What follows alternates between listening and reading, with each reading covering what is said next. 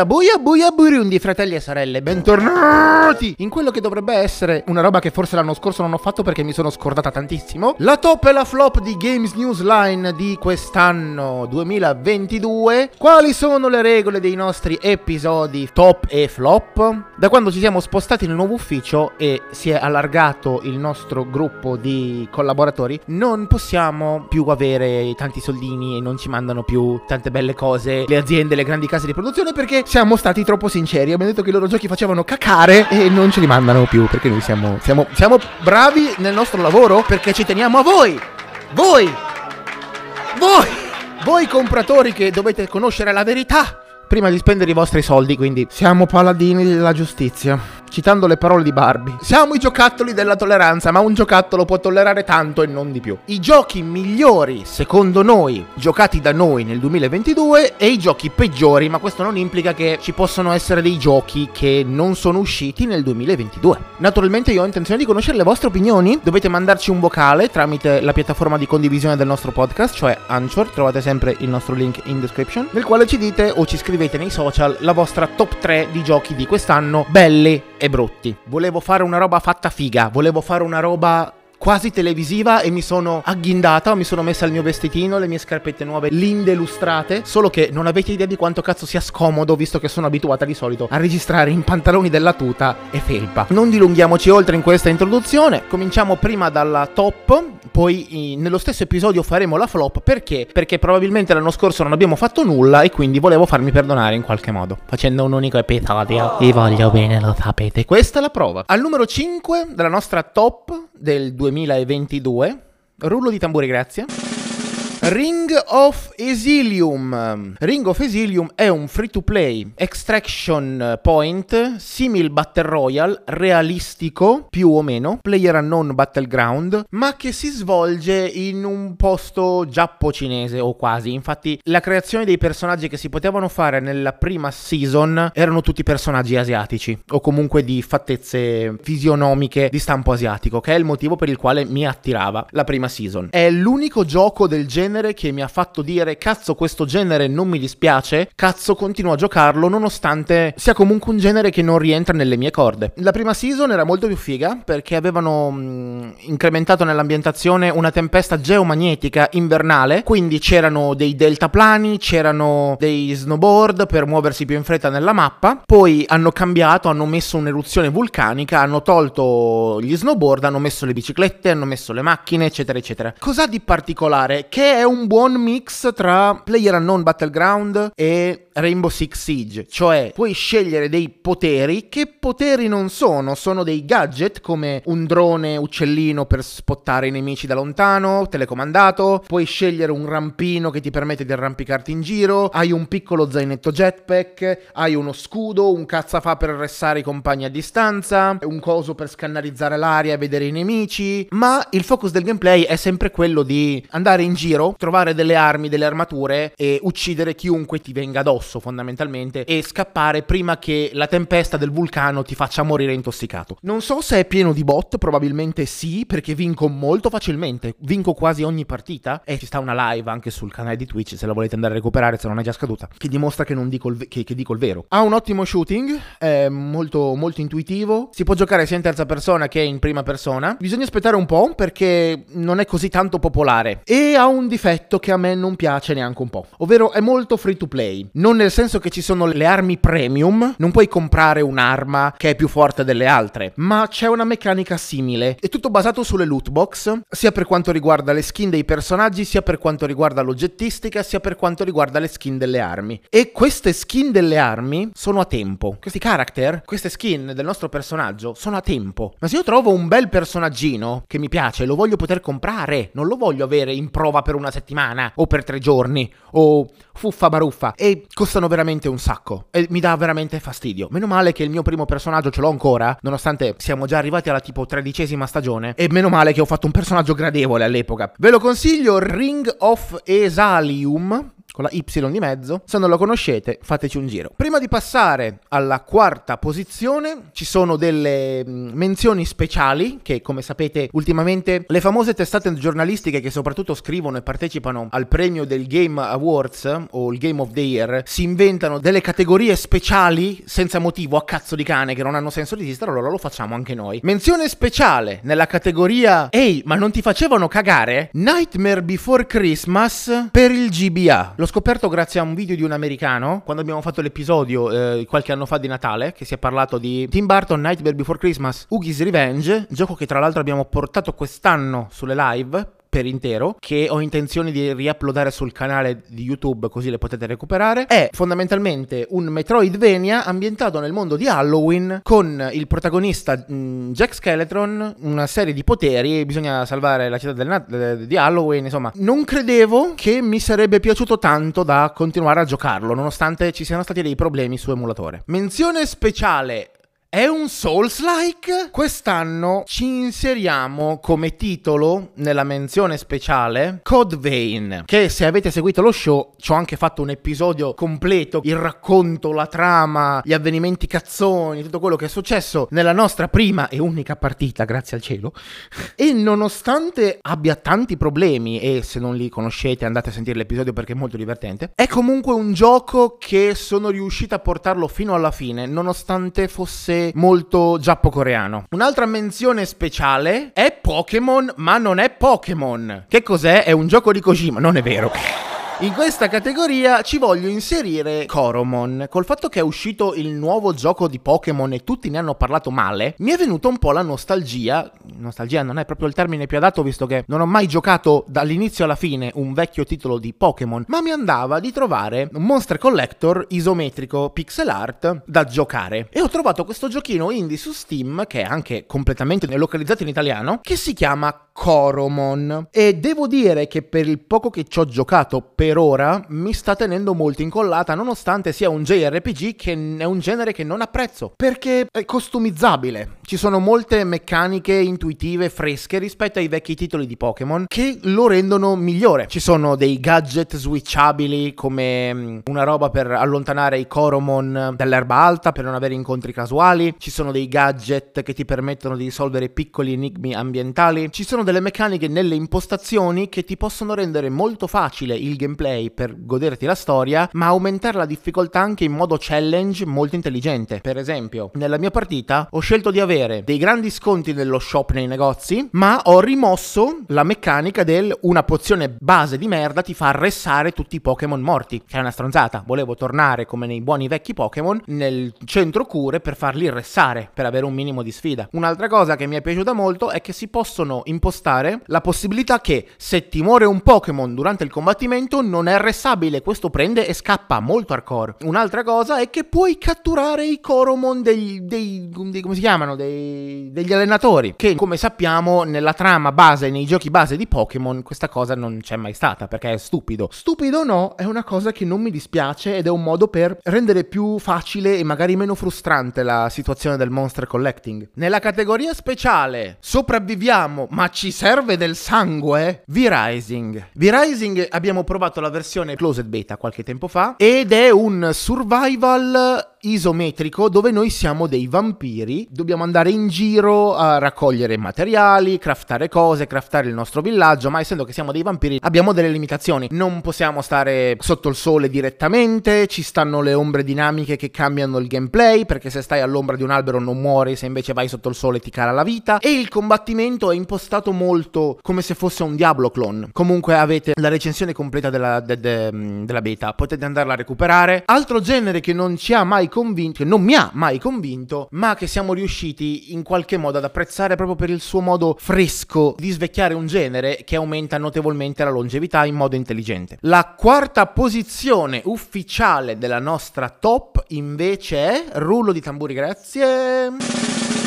Skull the Hero Slayer. È un Metroidvania roguelite action con una bella trama di fondo, con una gimmick di game design molto divertente, frenetica, ma integrata bene nella trama. Per la prima volta noi non siamo l'eroe, noi siamo uno dei cattivi. Siamo un piccolo scheletro zombie che combattiamo nell'esercito del male e invece che affrontare i classici cattivi dobbiamo affrontare degli eroi, eroi buoni, il chierico, l'arciere in questo mondo fantasy, no? Il ninja, le varie classi che ci sono nei classici giochi fantasy. Solo che questa volta noi siamo un cattivo ed essendo che siamo uno scheletro, possiamo lanciare il nostro cranio come un boomerang e teletrasportarci dove questo atterra, eccetera. La cosa figa è che in giro per i livelli possiamo trovare dei teschi che hanno poteri diversi dai nostri. In base a quale teschio indossiamo, ci cambia il personaggio, ci cambia il gameplay, diventando la morte con la falce, il motociclista con le catene e la motocicletta. Possiamo diventare un clone di, di Son Goku col bastone, avere i cloni. Possiamo diventare un, un pistolero, un mago del ghiaccio, un genio della lampada. E questo non solo cambia visivamente, ma cambia anche il gameplay. Nella trama eh, dobbiamo districarci, eh, dare una svegliata ai nostri grossi boss cattivi tra virgolette, del nostro lato, del lato del, del, male, e dargli una svegliata che questi ci attaccano perché dobbiamo. I buoni hanno fatto il, va- il, lavaggio del cervello ai cattivi, noi dobbiamo farli rinsalire a furia di schiaffoni e scoprire la trama. La trama ha a che fare con una strega che ci aiuta a far rinsalire il re dei demoni, che è stato quasi soggiogato in una grande battaglia dal re degli eroi, e insomma si viene a scoprire che quando erano bambini il re del male e il re del bene giocavano insieme, imparavano parlavano, erano migliori amici. È molto figo, molto figo. C'è solo un problema, è coreano. Quindi c'ha delle bellissime animazioni, il gameplay è molto veloce, frenetico, aggressivo come il tutorial di mm, Symphony of the Night per PS1, ma non conviene farlo. È estremamente parametrico. Arrivati a un certo punto la difficoltà è, è esponenziale.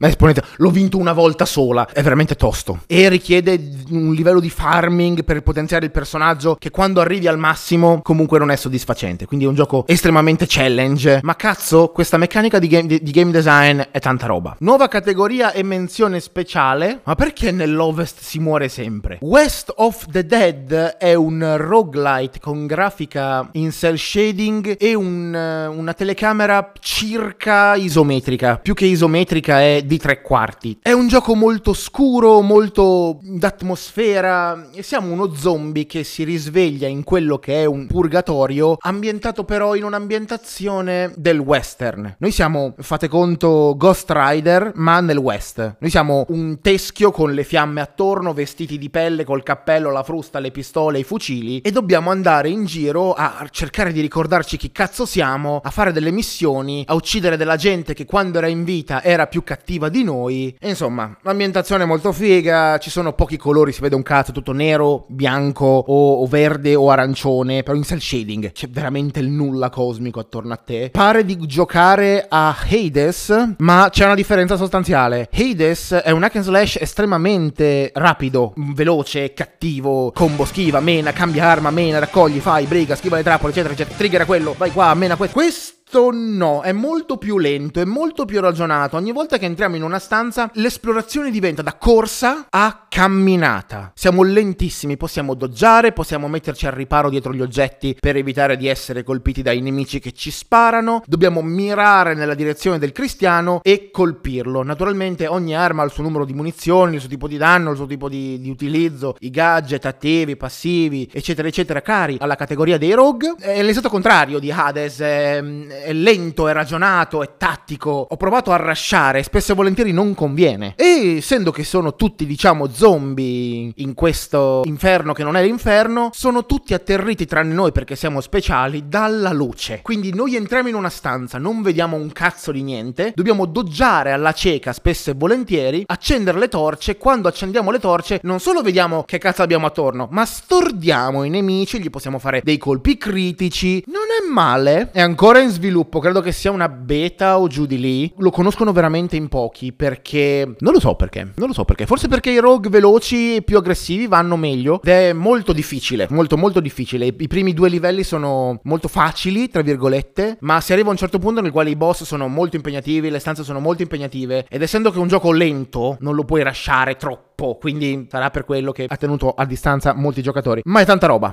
è tanta roba. West of the Dead. Tra l'altro è un gioco che è uscito relativamente da poco e quindi costa anche poco per essere un indie. È tanta roba. Categoria speciale. Ah, quindi prende 9 sto gioco. Valheim. Valheim è uscito da poco nella versione completa. Prima era una beta, alfa, non so che. Accesso anticipato. Ed è un gioco di sopravvivenza con grafica low poly, ambientato nella mitologia norrena, dove noi siamo questo eroe e dobbiamo letteralmente sopravvivere. Costruisci una cetta di merda, tira giù il legno, e con legno ti fai una cetta migliore, poi ti fai il piccone, vai a prendere la pietra, dopo che hai la pietra ti puoi fare il forno, con il forno puoi fare, fare, fare, classico gioco survival, ma ha delle meccaniche interessanti. Quella che più mi ha interessato e più mi ha permesso di continuare a giocarlo volentieri, nonostante sia un gioco molto lento, la crescita sia molto lenta e sia palesemente inventato, diciamo, per giocarlo in gruppi di 10, 15, 20 persone, è che ci sono la crescita del personaggio singolo, cioè tu più fai una cosa come in Skyrim, più ti skilli in quella cosa. Pari ti aumenta la parata di uno, corri ti aumenta la corsa di uno, salti ti aumenta il salto di uno, combatti ti aumenta la forza di uno, eccetera, eccetera, eccetera. Non importa però in quale server sei, se sei nel tuo mondo livello finale o se vai nel livello di Tizio Caio e Sempronio, il tuo personaggio se non muore è sempre quello. Ed è una figata secondo me. Questo aumenta anche tanto la voglia di fare del PvP, tra molti virgolette, seppur il combattimento sia palesemente pensato per essere PvE e mh, mm, tanti problemi di, di gestione. Ma per dire, quando ti crafti un fuoco, non puoi farlo all'aperto, perché se piove si spegne. Quindi che devi fare? Devi costruirti una casettina, devi metterci il fuoco, devi metterci il tetto, ma devi fare in modo che il fumo del fuoco non ti faccia soffocare, perché se no ti avveleni e non va bene. Se vuoi mettere il letto, devi metterlo vicino al fuoco. Cioè, insomma, ci sono tante regoline che se non ti piacciono ti rompono i coglioni fortissimo. Se però ci entri dentro, ha un suo grip, ha una sua nicchia. E nonostante il genere non mi sia mai interessato più di tanto, penso di essere rientrata in questa nicchia. E cosa più importante, una volta che hai, diciamo, masterato una zona e cambi bioma, devi affrontare un boss. Una volta battuto un boss specifico di un'area, ottieni il suo potere. Con il suo potere ottieni, non lo so, correre più forte, cioppare meglio, cioppare di più, um, combattere, ottenere dei vari buff uh, temporanei, no, eccetera, eccetera, eccetera. Il boss, prendi una chiave, vai in un altro bioma, apri un dungeon, esplori il dungeon, scopri l'ubicazione del prossimo boss e vai avanti così. Non è affatto male, ma ci sono delle cose che devono essere corrette e non verranno corrette. Per esempio, vi faccio per dire, arrivati a un certo punto in qualunque survival, la cosa che ti viene voglia di fare, che è necessaria, è farti la farm di animali. Per fare una farm di animali non puoi fare come che ne so in Minecraft dove trovi il cibo che attira quell'animale, te lo porti in casa, gli fai il recintello, gli dai da mangiare, li fai riprodurre, boom, c'hai gli animali. No, qua per fare una roba del genere praticamente devi cittare, devi aprire la console di comando, renderti stealth, avvicinarti all'animale, nutrire l'animale, poi dopo un po' di tempo che è passato devi tornare lì, gli devi mettere il recinto attorno, è una roba pressoché impossibile. Gli animali più utili sono i cinghiali, i cervi per la carne e le pelli e i lupi. I lupi combattono per te, ma per poter tamare un lupo non te lo puoi portare a casa. I lupi vivono solo nella zona invernale, ma nella zona invernale prima di poterci arrivare hai voglia di quello che ti serve. Cioè ti servono vestiti che tengono il freddo, pozioni che ti aumentano il calore. Non si può fare, non si può fare. Non conviene, è stupido. E il fatto che io debba andare nella console di comando per fare una roba a un certo punto che ti serve è sbagliato. Verrà corretto? Non credo. E da giocare da soli diventa una palla abbastanza in fretta perché morire vuol dire è quasi come un Souls-like. Quando muori, lasci là il tuo zaino e se devi tornare là, nudo, per recuperare tutto, eccetera, eccetera, insomma, diventa complicato. Io ho esplorato 4-5 biomi e sono arrivato in un punto dove se non mi metto l'X vita infinita, un colpo muoio. E ho tutto quello che mi serve per essere lì. Quindi secondo me andrebbe corretto, sai, i danni, i vantaggi, il danno, le cose, insomma, bisognerebbe dargli una sistemata. Lo faranno? Secondo me no. È già uscito in realtà dalla, dalla beta, dalla, dalla dall'accesso anticipato. Quindi in teoria problemi non ce ne cioè, non è una truffa, è questo vi sto dicendo. Però andrebbe corretto e vi consiglio di giocarlo con uno squadrone di gente. Però è interessante. La grafica è caruccia, delle buone meccaniche, delle belle idee per la costruzione. Non è come Minecraft dove se ti fai un buco per terra sei salvo. A un certo punto arrivano delle orde di nemici, poi puoi decidere di craftarti del cibo, il cibo non puoi mangiare sempre solo carne. Nel tuo stomaco hai tre slot e se ci metti metti tre cibi diversi, più o meno complessi, cucinati, preparati, ti aumenta la stamina, la vita totale, insomma, bisogna sbatterci la testa. Nella categoria speciale, cazzo, un Famicom di un Famicom che è Children of Morta. È l'ennesimo gioco rogue con una circa trama oscura dark souliana e la possibilità di switchare da ogni personaggio.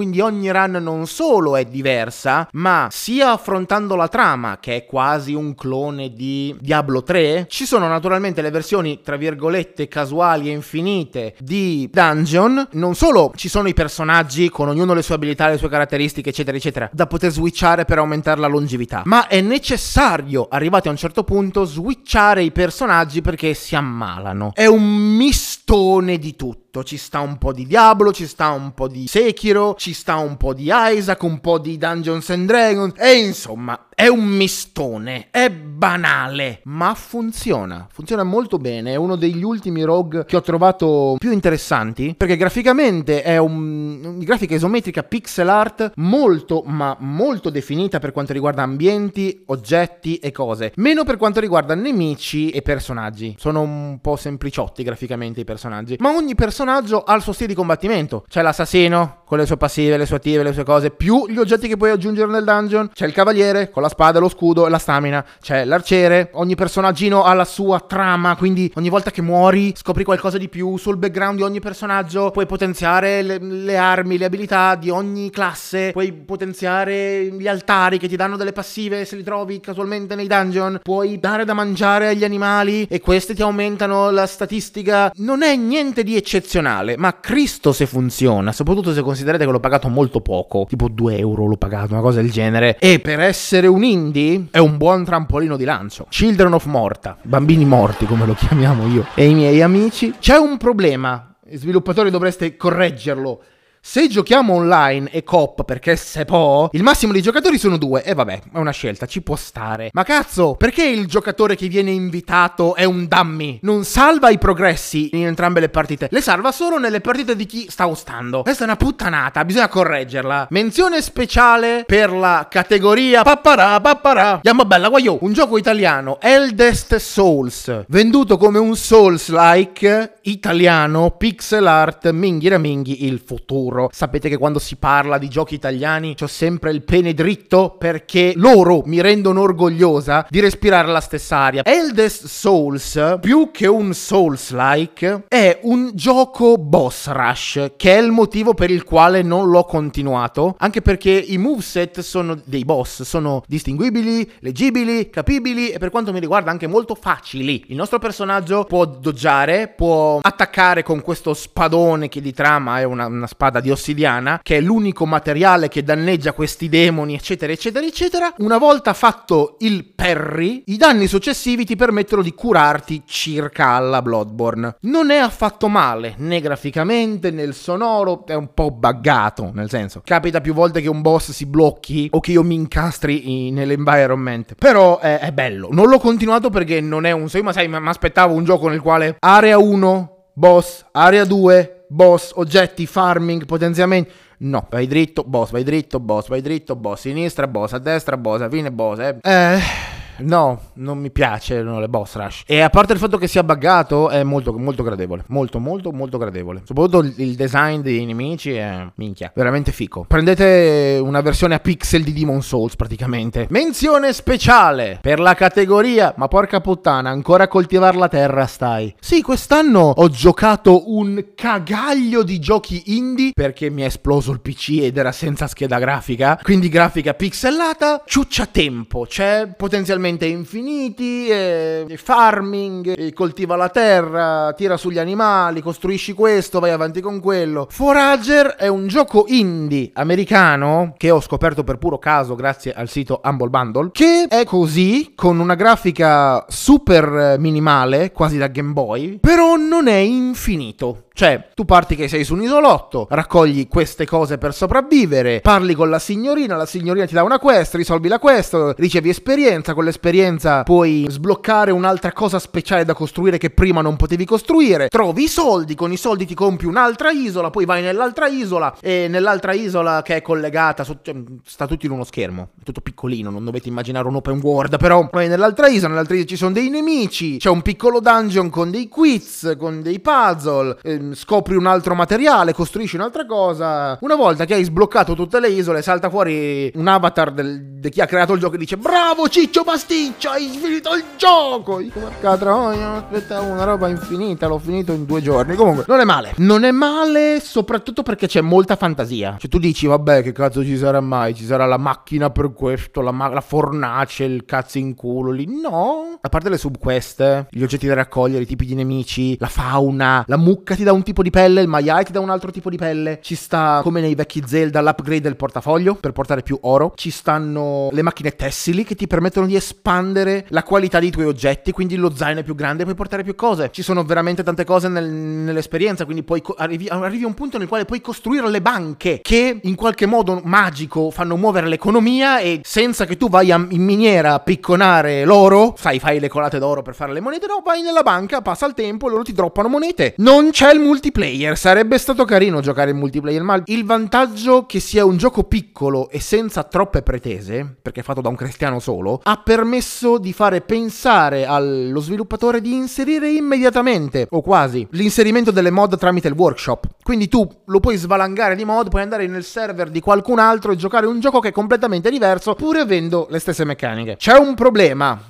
che per me è un problema. Tutto il materiale, che sia erba, grano, animali, mostri, pesci, bestie, cazzi, tutto quante kids e cose è casuale. Viene risponato nella mappa in modo casuale. E quindi fai conto, giochi due ore. Ripulisci tutta l'area. Oh, che bello. Mo lì faccio questo, lì faccio questo, lì faccio questo. Metti in pausa o spegni, vai via. Torni dopo dove volevi costruire, che ci hai messo un'ora per, per ripulire tutto. C'hai 600 alberi casuali. In mezzo, in mezzo al letto, in, tra la casetta, tra il negozio, il mercato, la, la fornace. 180 tipi di grano. Le cipolle poco più in là, le rape vicino al mare. Oh mio Dio, che fastidio! Oh mio Dio, che fastidio! Voi non avete idea. Anche perché nelle immagini promozionali quello che si vede è il cristiano, cioè l'avatar del personaggio col piccone in mano, che sta vicino a quello che sembra essere un orto fatto a modino, tutto ordinato, quindi qui ci mettiamo le torce, qui ci mettiamo i legnetti, qui dentro ci mettiamo l'acqua, qui attorno ci facciamo crescere il grano, come Cristo dico io. Non è vero, è tutto casuale, tutto in pochissimo tempo, più sali di livello, più la mappa si riempie di stronzate bisogna perdere ore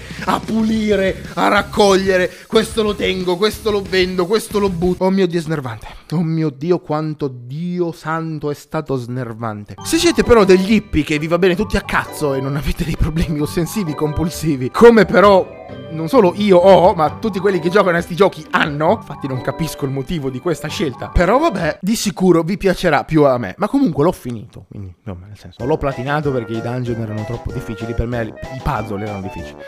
Però insomma, tanta roba. Al terzo posto della top 2022, rullo di tamburi. Clonoa, il remake, portato completamente in live quest'anno e riaplodato su il canale YouTube che trovate in description, è un platform per PlayStation 1 rifatto con la gimmick del 2,5D degli anni 90, ideato da non mi ricordo il nome del giapponese che l'ha pensato, ma mi ricordo che andai a studiare e scoprì che praticamente fu l'inventore delle cinematic nel NES di Ninja Gaiden, mica cazzi. Gameplay di una facilità imbarazzante. Cioè, salta, svolazza, afferra i nemici, tirali addosso. È un platform estremamente lineare, con una grafica molto pucciosa, molto giapponese, dove il protagonista non si capisce bene se è un gatto, un coniglio, un coniglio coi denti, un, un coniglio con, con un collare da cane, un incrocio tra Sonic e un'altra bestia. Insomma, è carino, è veramente carino e se non credete che io pensi che sia veramente carino, andate a vedere le, le, due live che ho fatto sul gioco, l'abbiamo terminato in due episodi di di, di, live, in due stream, e ho detto testuali parole, minchia Kirby ha trovato un nuovo sfidante a livello di carinerie. Perché cioè, tanto il personaggio parla e non me l'aspettavo. Non avevo mai giocato il titolo, è stato diciamo una scoperta nel, nel remake. Non è molto solido, si vede che quando l'hanno fatto il remake l'hanno fatto un po' a risparmio, però hanno inserito la meccanica del multiplayer, i personaggi parlano, il doppiaggio è tutto yeah, yeah, Haku, Haku, è di una dolcezza incredibile. La trama è molto abbozzata. Dobbiamo salvare tutti i paeselli vicini nella terra dei sogni. Perché un demone malvagio di un'altra dimensione vuole fare bordello nella terra dei sogni, eccetera, eccetera, eccetera. Ma comunque tira delle belle mazzate emotive. Perché il nonno del protagonista viene ucciso. Si viene a scoprire che quello che tu pensavi fosse un personaggio, diciamo, secondario, fosse più che altro un gadget, più che un tuo vero amico, diventa proprio lui il protagonista e tu diventi secondario. Adesso non mi ricordo esattamente come funziona la trama iniziale, ma arrivi in un certo punto nel quale tu sogni tu sogni di trovare un anello. Questo anello ti permette di grabbare i nemici. Che nemici non sembrano, sembrano pippottini che vi... sembrano i gatti del nostro mondo, sembrano i conigli del nostro mondo, non sembrano nemici. Sì, noi uccidiamo i conigli e li mangiamo, però non andiamo lì con violenza. Ah, prendi il martello! No, sembrano animaletti pucciosetti che in realtà tutto in questo mondo, tutto in questa grafica ha un aspetto carino, anche il boss finale. Mi viene voglia di coccolarlo, poverino, perché è cipollino, è incompreso. Ma tira delle bombe di trama che sono importanti. Si viene a scoprire che questa goccia d'acqua parlante che ci segue, il nostro amico, la nostra spalla, così così così, è lui il protagonista. E noi siamo stati evocati da un altro mondo nel mondo dei sogni perché noi siamo eroi speciali. Non ci ricordiamo un cazzo della nostra memoria perché il nostro amico Bolla ci ha messo in testa dei falsi ricordi per poter salvare il suo mondo. Cosa? E oltre una modalità challenge per fare una boss rush, diciamo così, tanto per giocare, tanto per ridere, insomma, come dire, credo che abbiano aggiunto, non lo so perché non ho ancora giocato il, quello per PS1, ma lo giocherò, un livello che ha le stesse meccaniche di tutto il gioco base, ma con una difficoltà molto più alta, tipo i, i nuovi livelli che non sono stati inseriti in Crash Bandicoot 1 e 3, che nella Insane Trilogy sono stati poi aggiunti con una difficoltà incredibile. E ti piace il giochino facilino? Ti è, fatti sto livello! Ecco, una roba di questo genere. Ho bestemmiato l'ira dei santi, ma sono riuscito a finire quel cazzo di, di livello impossibile in live. Che dire, non l'avevo mai giocato. È bellissimo, mi è piaciuto moltissimo. Facile, bella la trama, bella la grafica, belli i personaggi, bella l'ambientazione. Ma è talmente facile che a un certo punto il mio cervello in tanti anni si è dimenticata che cazzo vuol dire giocare a un gioco degli anni 90. E quindi io per risolvere dei puzzle apparentemente facilissimi, mi stavo inventando delle robe talmente complicate che ma perché non riesce? Perché non funziona? Deve essere per forza così, deve essere per forza così. Madonna le palle, che nervoso, che incazzatura, le bestemmie. Vai a vedere una guida? Ma era facile. Porca puttana, perché? Nel remake ci sta il primo Clonoa e il secondo Clonoa. Abbiamo giocato tutto il primo e a gennaio, quando riprendiamo a fare i progetti grossi, veri, seriamente sulle live, voglio portare anche la seconda parte, l'altro gioco, quindi non lo abbiamo ancora finito, ma se le premesse sono queste, uh ragazzi, tranquillamente Clonoa diventa uno dei miei giochi preferiti in assoluto. Al secondo posto della top di quest'anno, rullo di tamburi...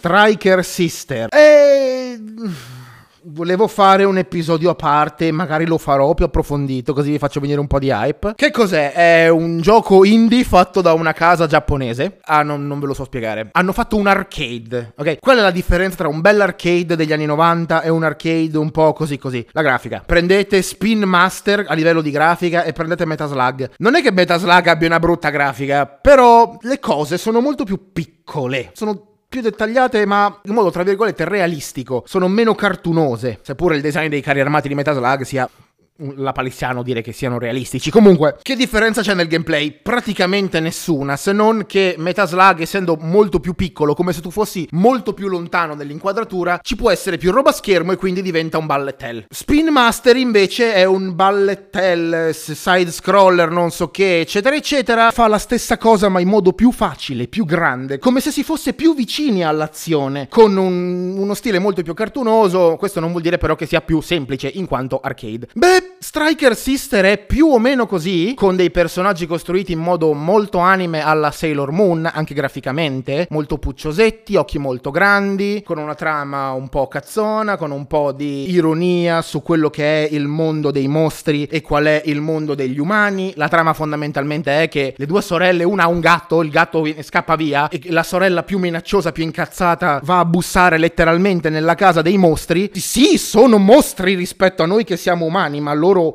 si fanno i cazzi loro. E loro ci attaccano perché noi andiamo a rompere i coglioni, fondamentalmente. E che cazzo è il gameplay? Beh, è una versione arcade di Arkanoid, ma più giovane, nuova, frizzante. Noi dobbiamo lanciare una palla magica che generiamo noi, mandarla indietro per rompere i blocchi, sconfiggere i nemici e sconfiggere i nemici colpendo i boss, dando un colpo caricato. Possiamo dare gli effetti alla palla che rimbalza balza sui muri come Arkanoid, raccogliere monete, power up, cazzi e mazzi che ci permettono di terminare gli schemi prima con un determinato punteggio, eccetera. L'esplorazione della mappa nella trama non è lineare, ci sono dei livelli che non è facile capire dove siano, dove cercare una chiave nel livello specifico per sbloccare il livello successivo. Alcuni poteri sono utili per il completamento di collezionabili, altri invece non lo sono. Credo che sia uno dei pochi giochi che su Steam io abbia platinato raffinato ed è un modo del cazzo estremamente semplice per poter svecchiare un genere come Arkanoid, che è la base è sei una lineetta, devi far rimbalzare una pallina su di te per non farla cadere nel burrone alle tue spalle, farla rimbalzare sui muretti e distruggere tutti i blocchi. In più, le musiche sono carine, la grafica è pucciosetta in 16 bit, c'è un minimo di trama, doppiata anche bene. Io pensavo che, sai, ci sarebbe stato il classico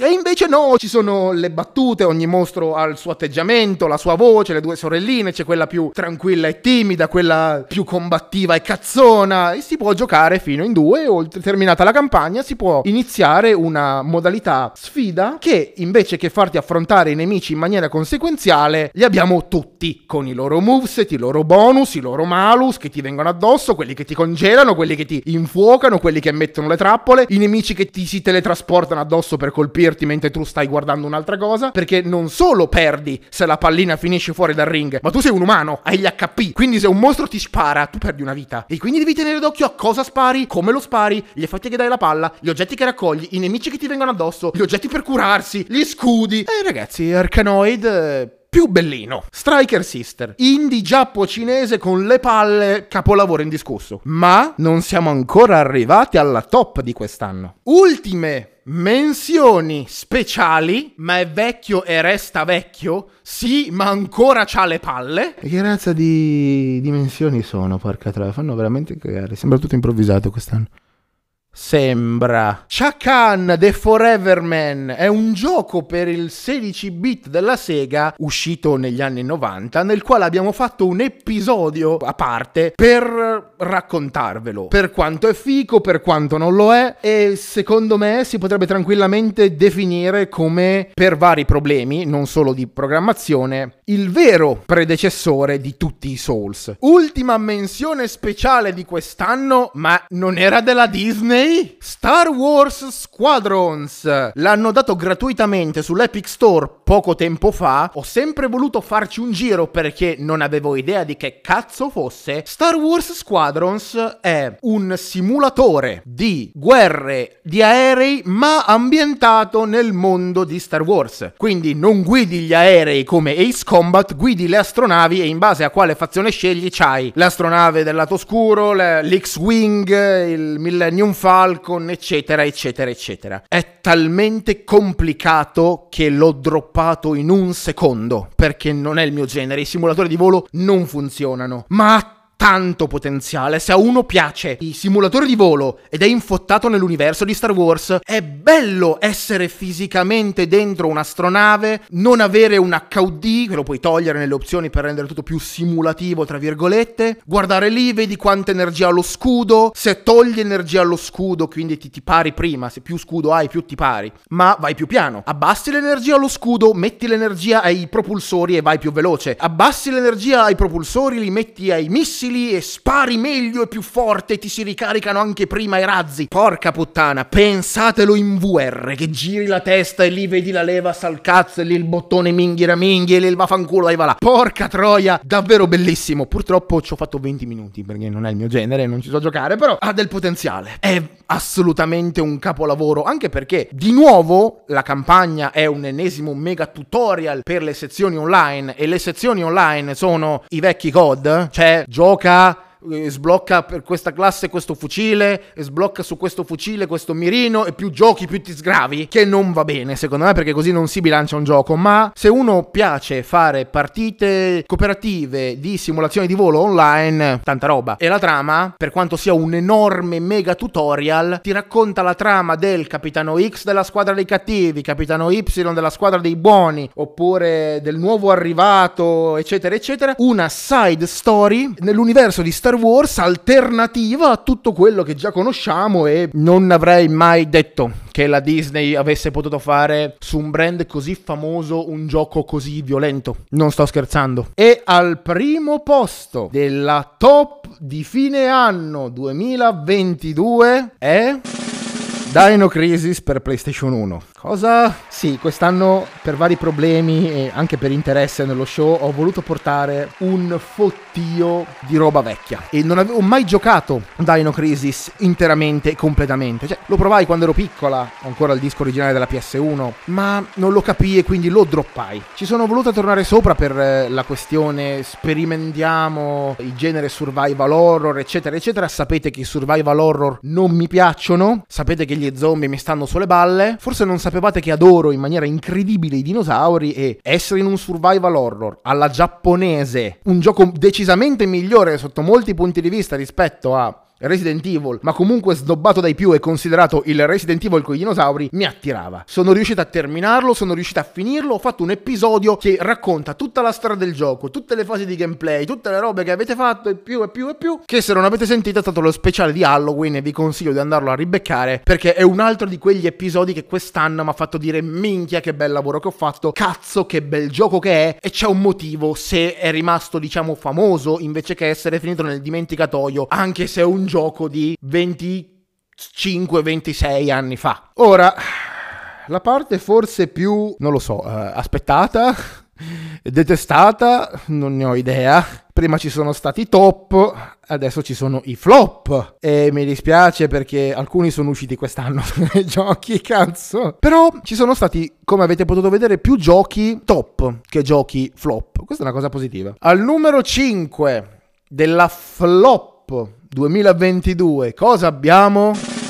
Tim Burton The Nightmare Before Christmas, Ughie's Revenge. Tra l'altro ho finito l'altro giorno in due o tre live perché l'ho giocato tante ore e non ho idea del perché c'ha tanti errori e invecchiato male. Che cos'è? È un Devil May Cry per bambini, epoca PS2, della Capcom, ambientato nel mondo di Tim Burton, eh, nel mondo di Natale e mm, del mondo di Halloween. Lasciamo perdere la difficoltà che io stupidamente l'ho voluto affrontare a difficoltà massima perché altrimenti sarebbe stato incredibilmente noioso da giocare. Il problema principale è che noi possiamo esplorare tutto il mondo praticamente fin da subito, ma è un gioco che si basa sulle speedrun. Cioè tu devi sapere dove andare, con cosa interagire e non sbagliare, infatti se sei capace lo finisci in 5 ore. Io credo che ci ne ho messi almeno il doppio. Vabbè che erano anni che non lo giocavo e lo stavo giocando a difficoltà alta. Però cazzo, la frustrazione, le palle, l'andare avanti, l'andare indietro. Seppure però nei livelli finali ci sono degli shortcut che ti permettono di tornare in città e potenziarti, ma i soldi richiesti per potenziarti sono davvero tanti. Non lo puoi finire potenziandoti tutto without cheating o without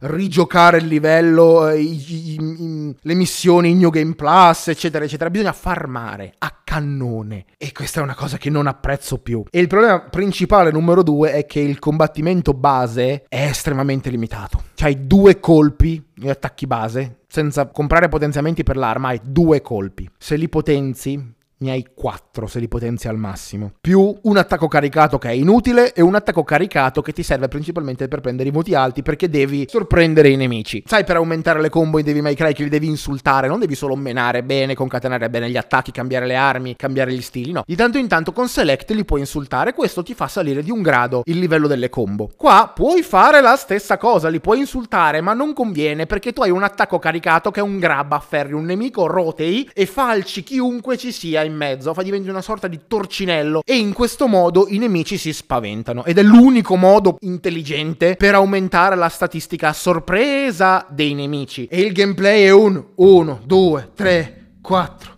1, 2, 3, 4, 1, 2, 3, 4. Tieni premuto per caricare schivando un po'. Grabbane uno.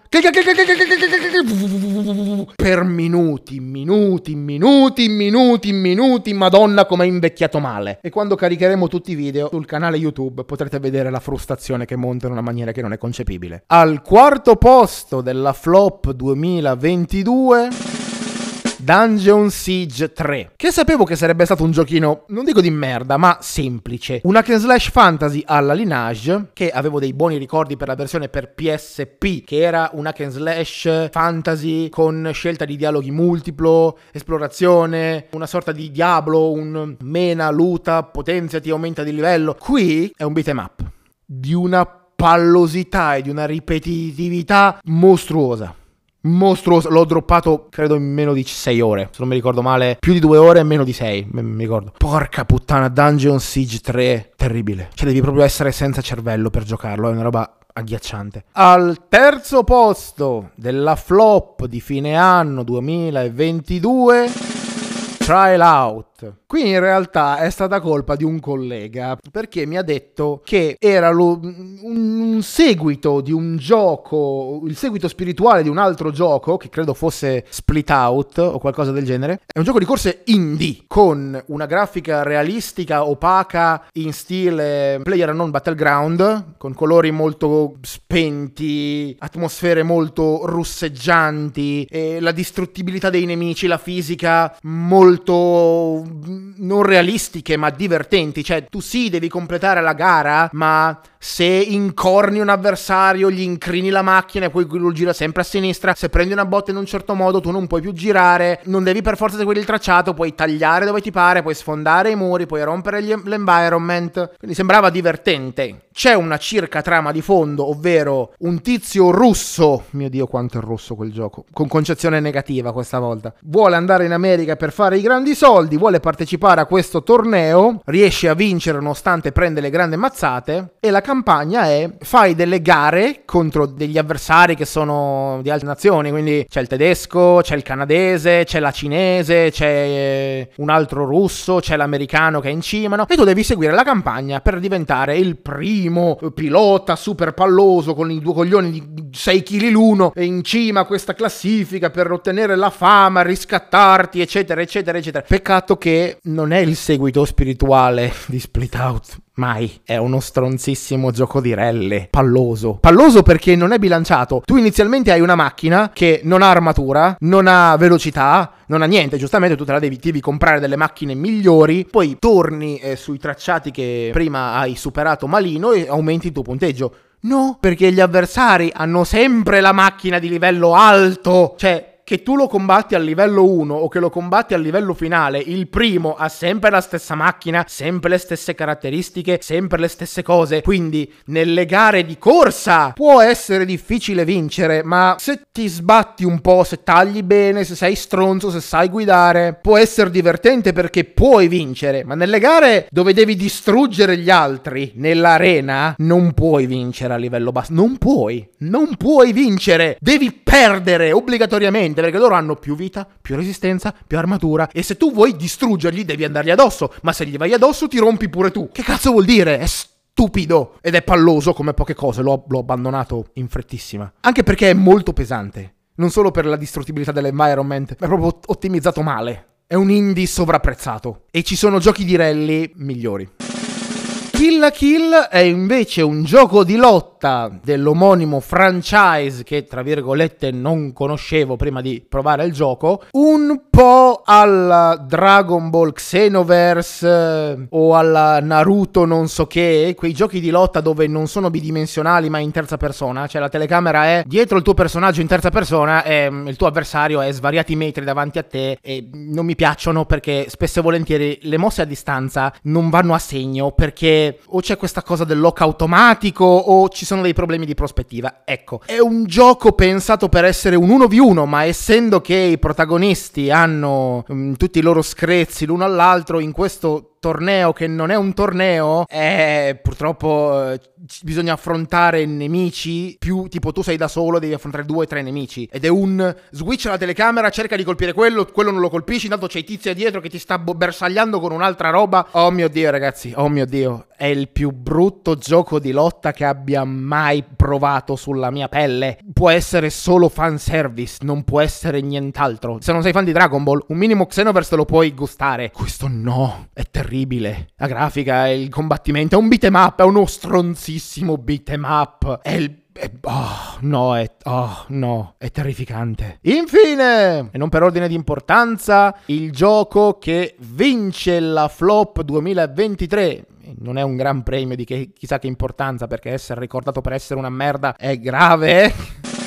Tomb Raider Legends, il primo capitolo della nuova trilogia uscita per PS2 della saga di Tomb Raider. Potete andare a sentire un recappone di tutti i giochi di Tomb Raider nell'episodio speciale tra virgolette, in realtà è un episodio canonico, però vabbè, tutti i giochi di Tomb Raider story, dove andiamo a analizzare tutti quanti, eccetera, eccetera, fino ad arrivare a quelli della nuova trilogia che sono, oh mio dio, oh mio dio, terribili. Eh, insomma, se hanno vinto il, il premio gioco di merda di quest'anno, qualcosa c'è. La trama è confusionaria, inconcludente, piena di buchi di trama, il gameplay action, che non è action, basato sulla fisica e sui quick time event, la grafica satura, HUD che sono presi da un altro gioco, parrebbe, il combattimento combattimento in terza persona che a volte locca i nemici, a volte non li locca, a volte è casuale, a volte non lo è. Le boss fight sono dei puzzle praticamente. E cosa più importante, il boss finale che non solo non ha senso, ma si è buggato e non potevo finire il gioco, ha fatto sì che questo vincesse a mani basse il titolo Gioco di merda flop 2022 di quest'anno. C'ho veramente poco spazio nel PC, quindi devo sbrigarmi a concludere, altrimenti mi si blocca la registrazione. Spero che vi siate divertiti divertiti. Questo era l'ultimo episodio di quest'anno. Poi ricominciamo a gennaio e um, includeremo anche le live. Trovate il canale di Twitch in descrizione. Mandateci un vocale o scriveteci nei nostri social che trovate sempre in descrizione. Tre dei vostri giochi preferiti di quest'anno. Giocati da voi quest'anno, non devono per forza essere usciti quest'anno. Ma se avete potuto, naturalmente potete nominare anche quelli usciti quest'anno. E tre giochi brutti, peggiori giochi che avete giocato quest'anno. Mandateci la vostra top e la vostra flop. Buon divertimento. Noi ci sentiamo a gennaio. Fate i bravi. Adesso devo andare a montare questo episodio che sarà un un bordello nero. E perché stasera è l'ultimo dell'anno e quindi devo fare, devo ancora organizzare la festa. Fate i bravi, bevete non troppo. Se guidate non bevete oppure portatevi qualcuno che vi fa da galoppino. Fumate se volete, mangiate a strafotto. Se riuscite dopo aver fumato, mangiato e bevuto, trombate che dicono che fa bene. Buon anno, noi ci sentiamo l'anno prossimo. Ah ah ah! Quanto cazzo sono stata cringe in questo momento. Bye bye!